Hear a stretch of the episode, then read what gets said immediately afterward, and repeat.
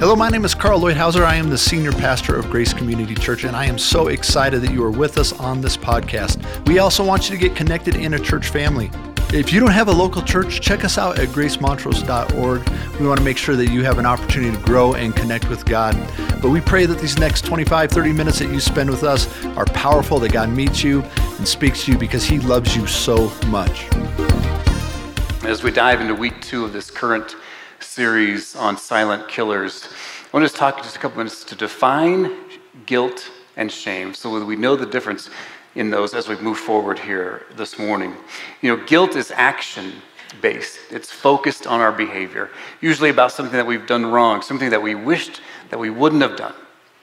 And shame, shame is a lie that says, I'm bad. Shame says that I'm wrong or that I'm dirty or that I'm not good enough or that there's no hope for me. And when we take that in, we focus on the shame and we really focus on ourselves. And we take that shame in so deep.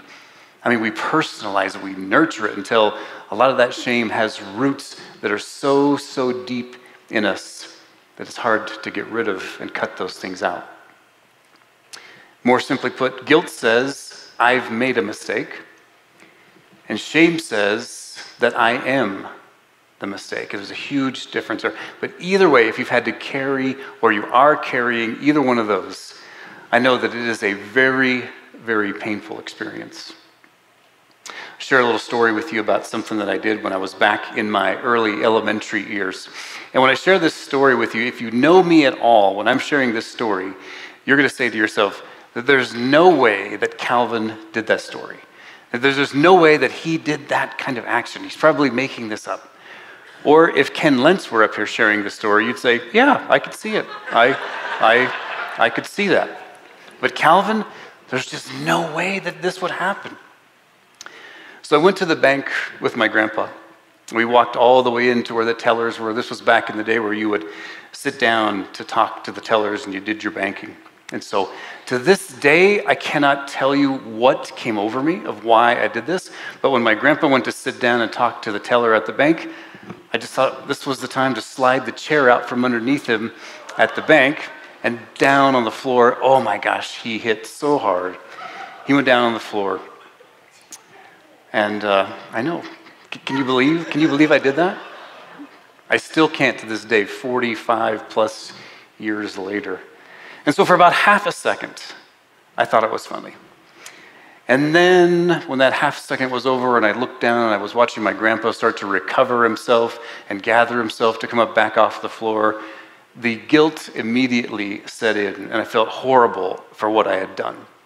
And grandpa's only words to me right there at the bank as he was struggling to get up was just wait till we get home and your grandma hears about this. So we had a very long and silent car ride home. And when we got back home, my grandpa had some really, really choice words that he used to describe me and the scene that went back, that went on back at the bank.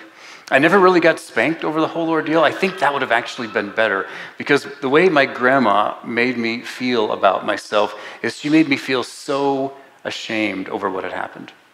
And I don't know if you have ever um, known a gesture associated with shame that's ever been like gestured towards you. Um, anyone know what that gesture might be if it's been done to you? As I'm trying to watch out here.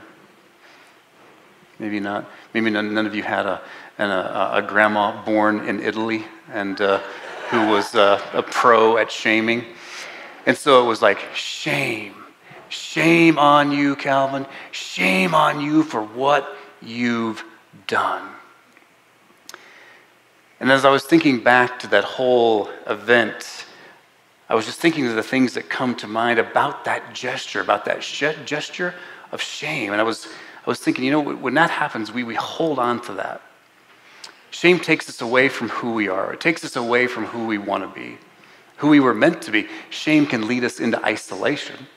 And when we take shame in really deep, Shame can make us feel that we need to distance ourselves from God because maybe He's feeling the same way about us. Everything about that gesture says, go away, away. And when that happens in our lives, and when we take that in, it's a tactic of the enemy because the enemy would like for us to do nothing more than to isolate and for us to move on to a feeling and to believe that about ourselves that we should even isolate and make ourselves feel distant from God. But God would say the total opposite to you and I when it comes to shame because everything that He says is a gesture of come close to me. I have love for you. I have forgiveness for you.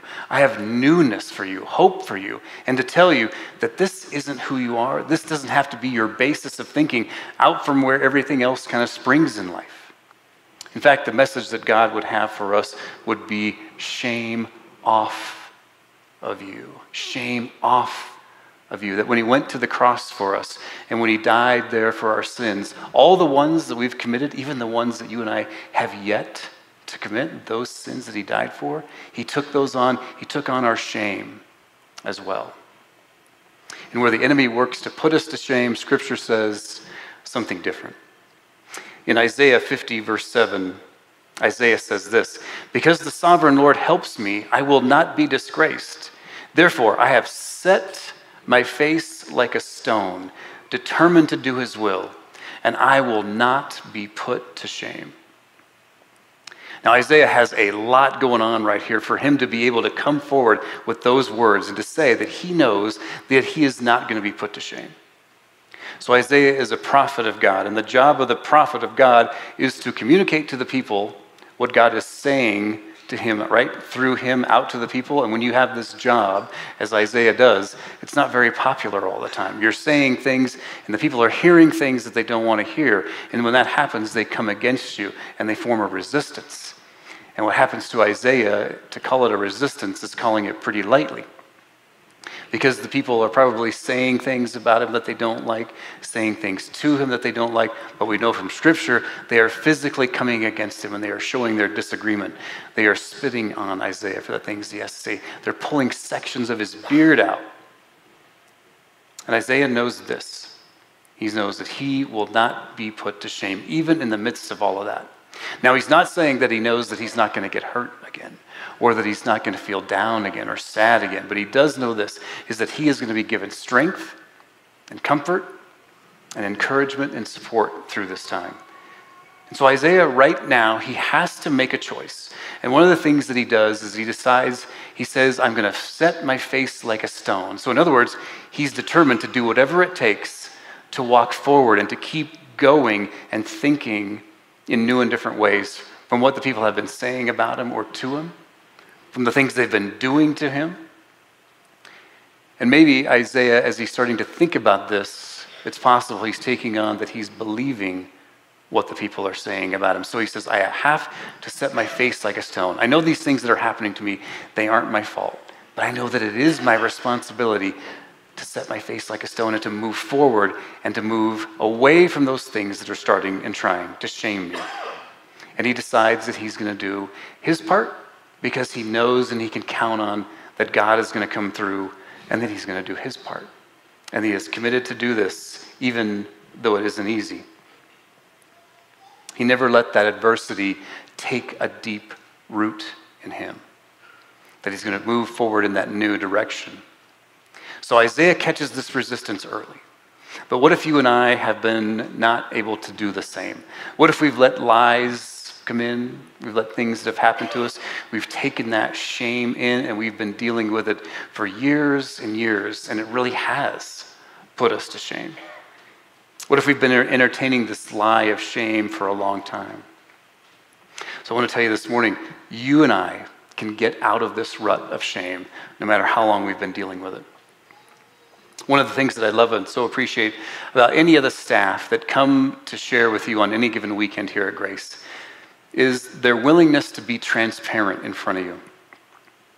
Because the staff want you to know that we are real, that we are imperfect and flawed people, and we want you to know that God has done a ton of work in our lives and that God still has a ton of work yet to do in our lives. And we're transparent because we want you to know that you are not alone in the struggles that you face.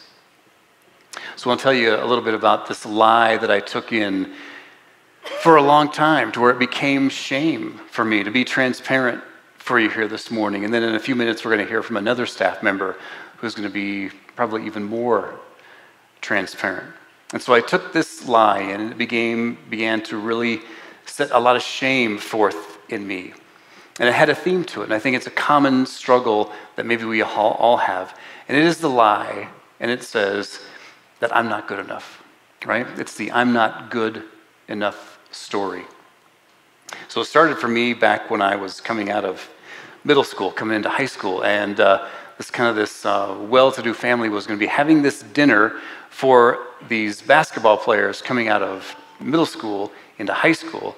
Uh, we were the uh, you know the up and comers, so to speak, and so we're at this dinner, and this family uh, kind of is addressing the whole uh, group of players, but they're making it really clear that they're really addressing me when they're talking about this. I don't know if this has ever happened to you where you're in a group, but someone is directing the, their comment at you. And so at supper, you know, the comment goes something kind of like this You know, it's too bad that the coach feels that not everyone is really ready to go to the next level. And so the lie begins to set in right there. I'm not good enough. And I remember in a football game in high school, um, I played the position of tight end, which is kind of this combination of receiver and lineman. And when I was the receiver part of that position, I loved to catch passes. I could catch everything that was thrown to me. But when I had to block, I could not block to save my life. So we're in this game, and the guy that's across from me over and over. He just keeps beating me, he just keeps getting past me. So I go to the sideline, and the coach is extremely unhappy. And he grabs me by the face mask and he pulls me in, and we are like nose to nose. And over and over, he just keeps saying, Is that guy that much better than you? Like over and over. So at the time, I'm taking it. When I look back now, I just wanted to say, apparently that's the case. He is. He really is that much better than me. So if you can see it from where you're at, if you would do us both a favor, and if you would just start to call a few plays to go around the other side, I think we would have some success here. But there it is again. I'm not good enough. I come in from having a great basketball game, and I would come through the doors, and I'd want to tell my dad about the game, and I would come in, and I'd be like, "Hey, Dad, I, I scored 17 points in this in our game today." and he'd be in his corner chair with his newspaper, and the newspaper would like barely come down to look over the top, and be like, hmm.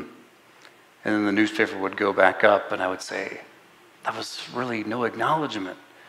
I'm not good enough. And even when I started to work here at Grace over 21 years ago, there was a staff member at the time that was kind of in a spot that thought they were out of earshot. And the comment was like, he's coming on staff? What does he think he can do here? I'm not good enough. So we know we're entertaining this lie in our lives, and we take shame in when we've heard something over and over and it begins to, to sink in, or we've heard something relatively close to it, even though it might be, really not be true, but it resembles that line. We're like, oh, yeah, there it is. That's the I'm not good enough story. I'm taking that back on. That's the I'm not good enough story. And it doesn't surprise us, and right there, we're hooked. And so I tell you that part of my life to say that I'm with you.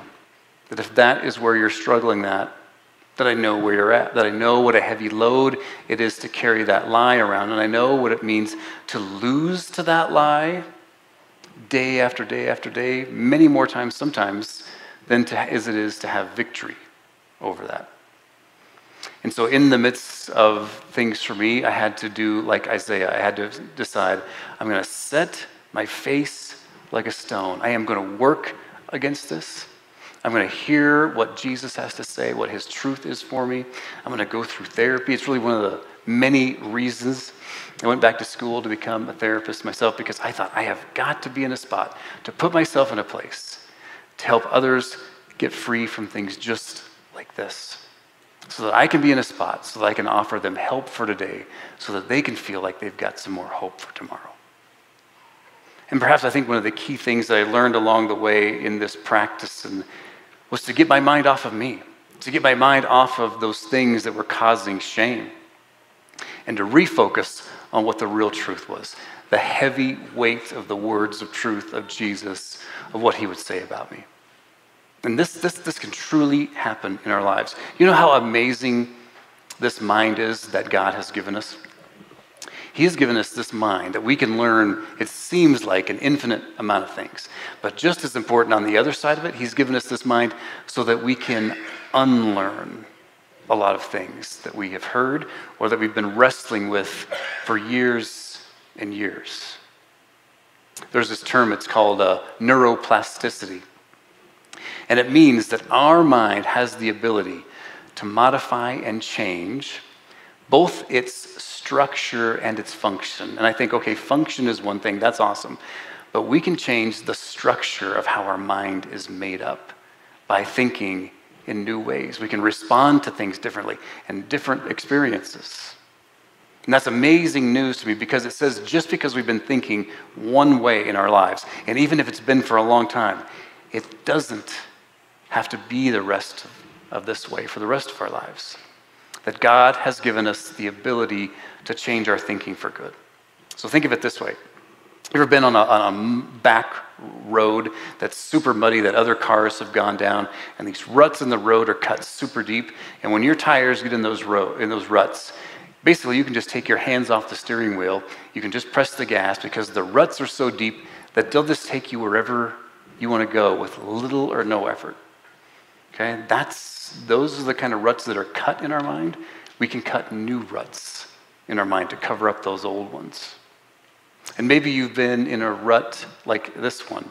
I want to watch you, have you watch this video from my uh, dear friend and our youth pastor here at Grace, Sarah Nichols. So I have dealt with shame for the way I look for most of my life. And being 40 years old, that's a long time. and I love how Jesus sets me free from it over and over again. The ways that I have to keep on overcoming thought patterns or rejecting isolation or lies that the enemy comes at me with about the way I look is really not pretty. It actually took a lot of guts for me to agree to this video. Initially, I was like, yeah, I'll do that. And then ever since I said yes to making this video, I've been like, I don't know that I'm really free from it. So, what can I say that will be powerful for Jesus? And so, I just want to share my like the biggest moment for me when I really overcame it. And the moment that I go back to the most is when I was I was told to ask Jesus to to show me what he how he sees me. And that moment really changed me. It changed um, my confidence level. It changed what I knew I was capable of and what I didn't want to allow to hold me back anymore. Because when we see ourselves through Jesus' eyes, there's so much more that He has for me than I would have ever allowed myself. Because I had always thought, like, what, what do I have to offer if I look this way, if I'm overweight, if I um, am setting a bad example about what I eat or the way I take care of myself? Um, or are people constantly judging me? And so, will they even care what I have to offer or say or bring to the table in a relationship or a ministry? and when Jesus showed me how he sees me, it changed everything because he just adores us. and when you come to grips with that and you realize what he's done for you and the worth that you have according to him, it's such a tragedy to sit back and let something like shame hold you back from all of the gifts that He's put in you. And He, he showed me that and gave me new confidence. I just would love it if all of us could take a minute and ask, Jesus, how do you see me? Because if we're washed in His blood and we're forgiven and we're set in eternity with Him, then He sees nothing but, but potential in us and what we could do for the kingdom if we allow ourselves to be set free from all the lies that would hold us back from being useful in this kingdom, from being um, the person that reaches out to others and loves without holding back because we're afraid of rejection or judgment. It was hard for me to, to make this, to say that I could do this because I feel like I have so much that I still have to overcome. I just think about how, if I had allowed myself to stay trapped in shame and not rise up to who God says I am because of Jesus, like how much I would have missed out on. Because when you can let go of something like that and really see how God can use you, there's nothing better. There's nothing better than being used by God. And I just don't want shame to hold anybody back anymore, especially not me.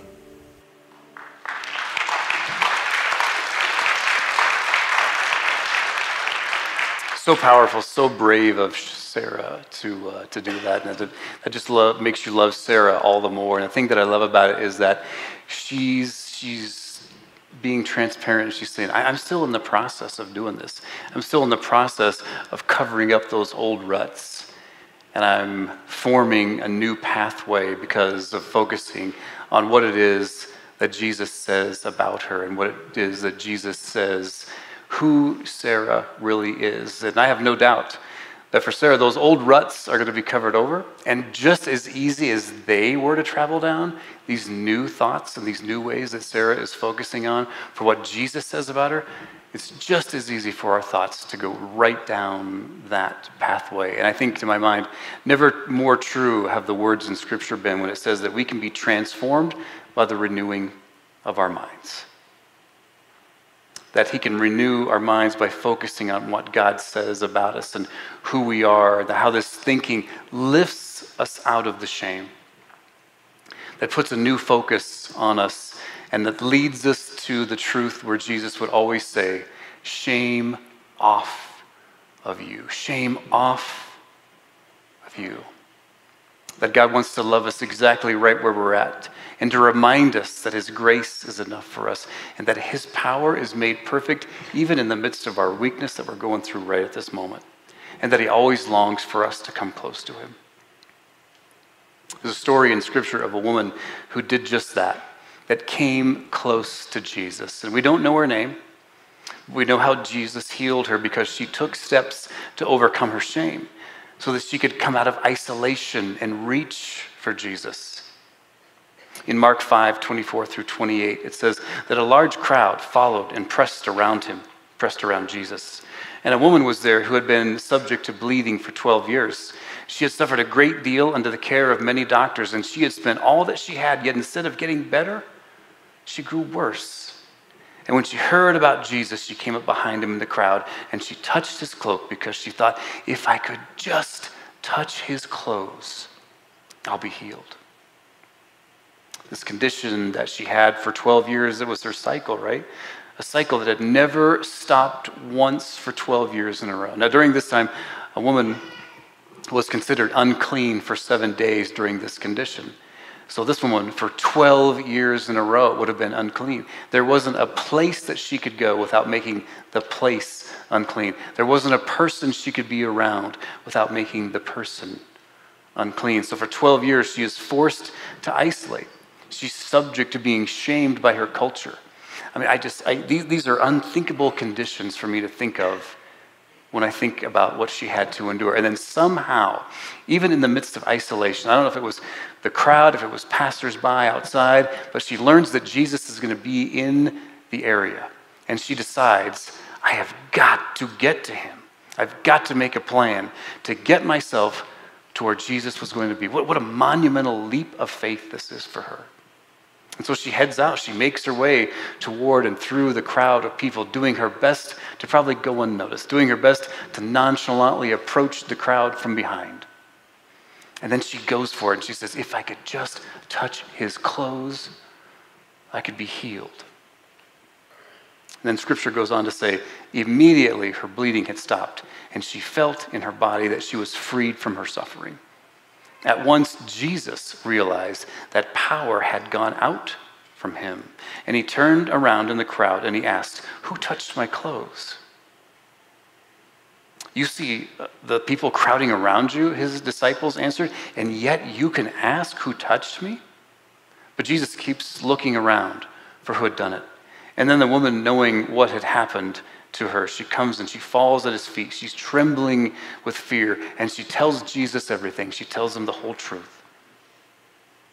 And he reaches down, and this is the way that he addresses her, right? Daughter, your faith has healed you. Go in peace and be freed from your suffering. And the woman's risk pays off, and she reaches for Jesus in the midst of her shame, and she's healed. And I want you to know that the same is true today for us that when we reach for Jesus in the midst of our shame, He's not going to meet us with any kind of shame on you action or language or gesture. Jesus is not going to meet you with how dare you or who do you think you are kind of an attitude. Instead, he wants to address us personally, just like the woman right here right? He heals that physical ailment. I mean, that is miraculous in its own right.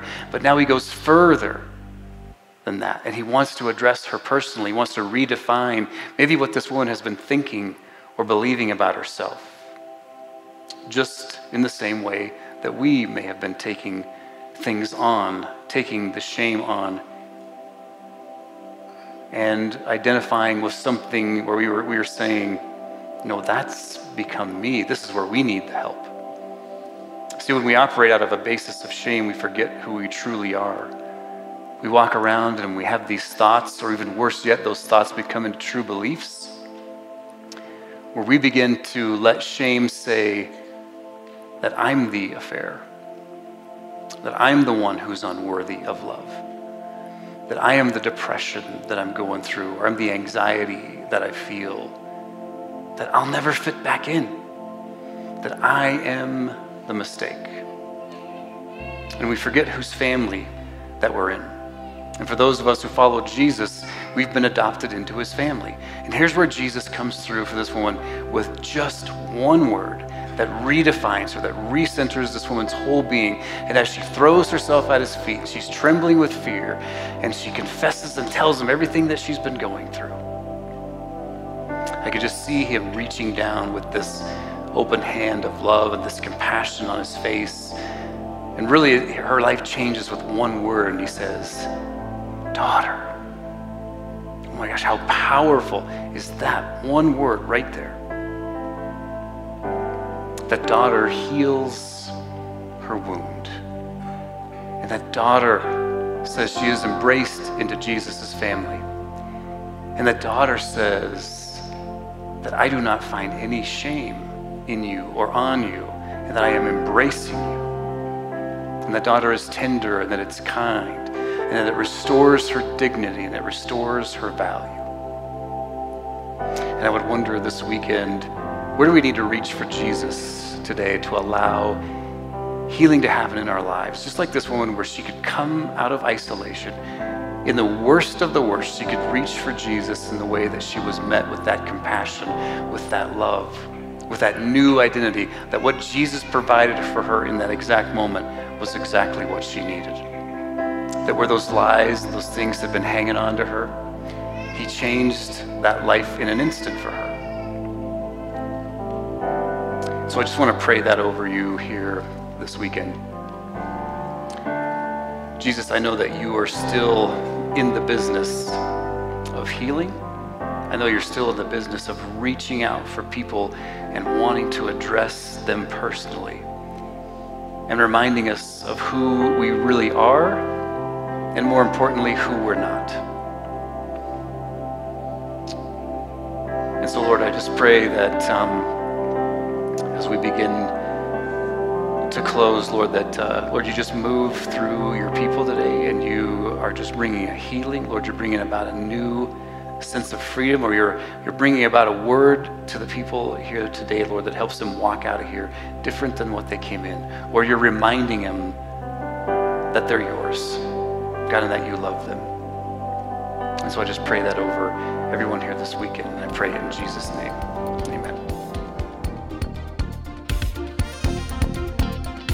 Thank you so much for being with us. I hope that God spoke to you.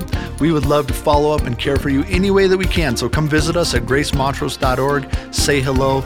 Let us know what we can do to help you grow in Him. God bless you.